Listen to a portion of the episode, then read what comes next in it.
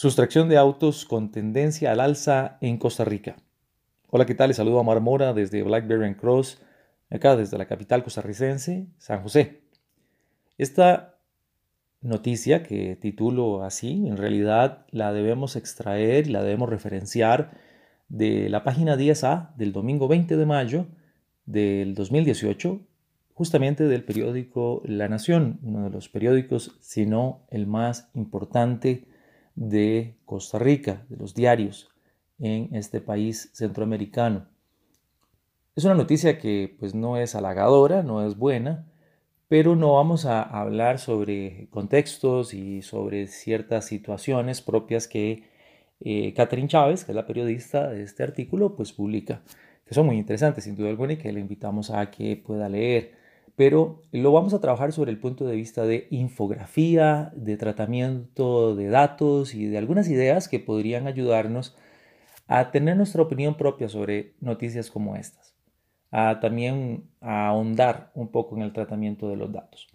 A mí me llamó mucho la atención, le, le, planteo que aparece una infografía con datos generados por el, eh, por el infografista, si me permite usar la palabra, es decir, la persona que, que hace la, la ilustración gráfica de los datos, eh, utilizando gráficas de barras, plantea dos, gráficas. Una que es la, de sustracción de autos eh, con tendencia al alza, mostrando las estadísticas del 2014, 2015, 2016 y 2017.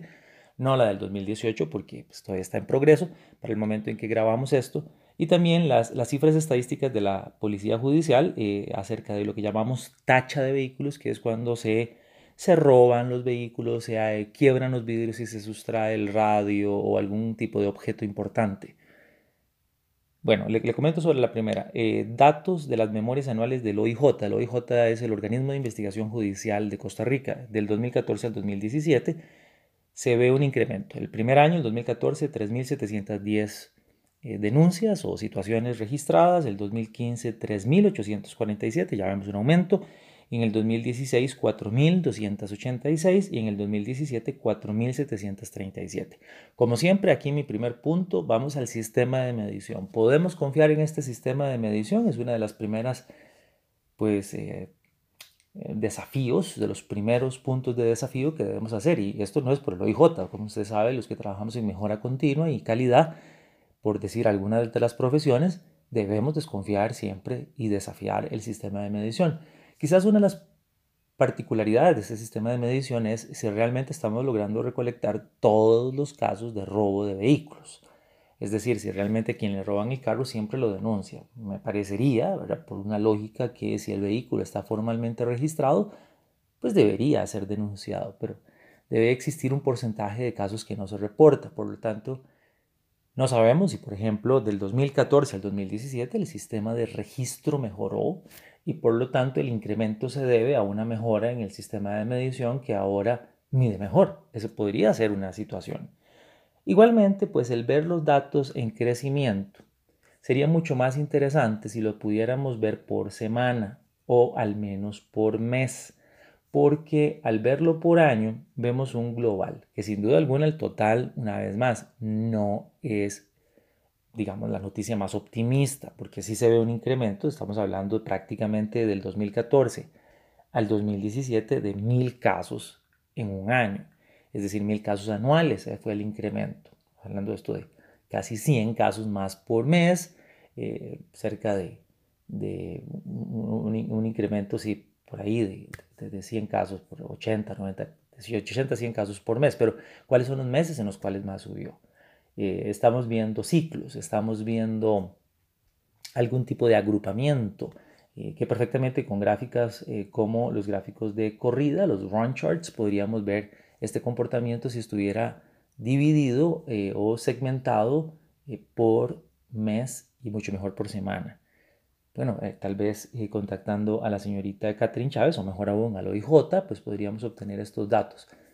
Viene acá un paréntesis registrará el sistema de medición los casos de forma diaria y si lo hace de forma diaria realmente fue cuando sucedió el evento o cuando se registró en el OIJ. Semanalmente también se llevará, eh, en fin, ese tipo de cosas son parte de las que habría que indagar. Y bueno, qué mejor que usar gráficos de control para poder ver si realmente este fenómeno se ha salido de control o realmente pues manifiesta la misma variación y sí, claro, se ve un comportamiento al alza, pero el proceso lamentablemente está controlado, es decir, lamentablemente manifiesta la misma variación que observamos desde el 2014. No lo sabemos porque los datos en este momento no aportan ese tipo de visualización. Sí, la gráfica de barras es, es una gráfica importante, pero si usted quiere ahondar y profundizar, pues la gráfica de corridas para ver fenómenos de agrupamiento, de conglomerados, de oscilaciones importantes, así como de tendencias, es un buen abordaje.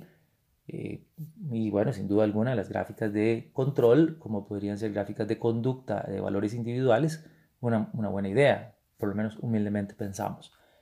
La, otra infografía, le comento la segunda, es las cifras estadísticas de la policía de la tacha de vehículos, propiamente de, de, de, cuántos vehículos se tacharon, tal vez que no se robaron, entendemos, sino que fueron sustraídos objetos, eh, pero el vehículo, el vehículo como tal no, no, no desapareció.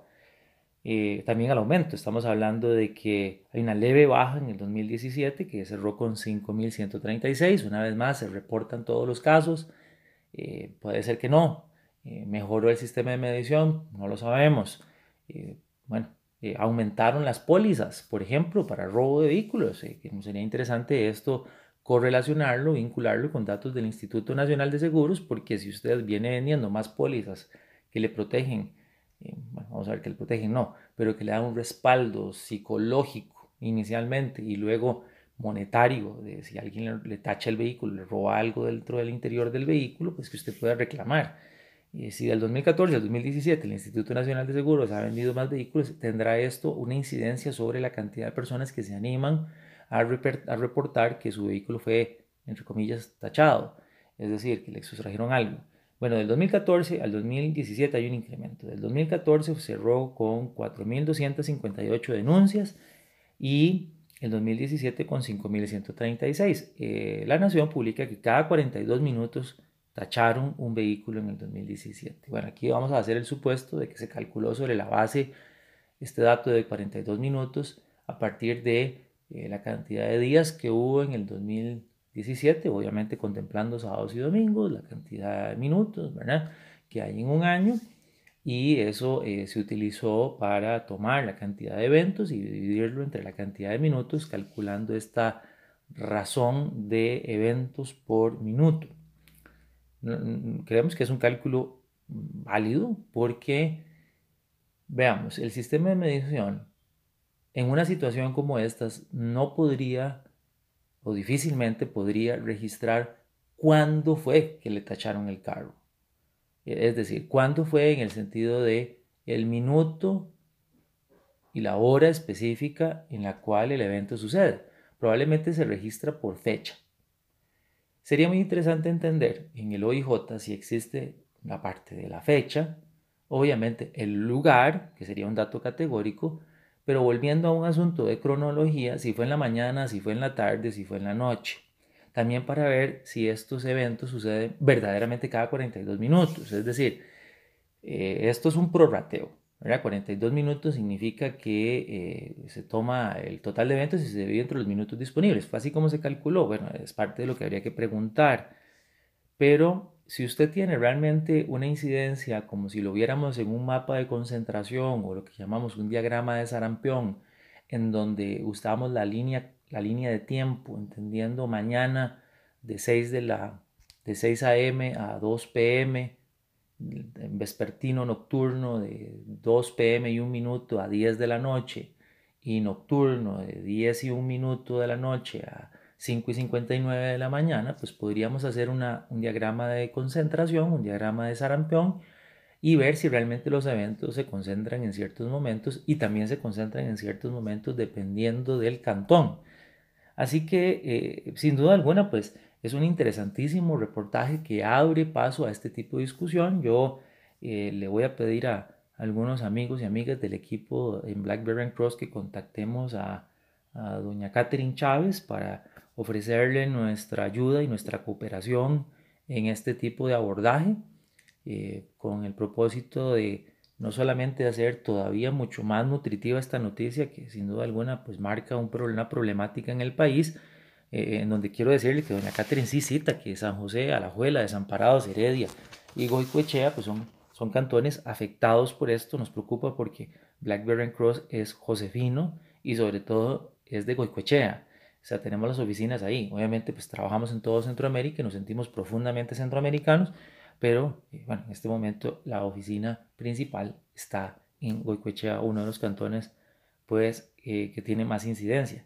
Así que le vamos a ofrecer esta colaboración al equipo de eh, la Nación por medio de Catherine Chávez en la medida de lo posible.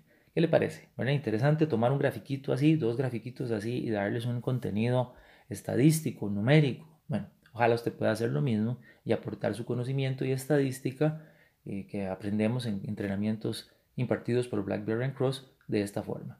Para más información recuerde visitar www.blackberrycross.com. Estamos a sus órdenes. Muchas gracias, que Dios le bendiga y le prospere.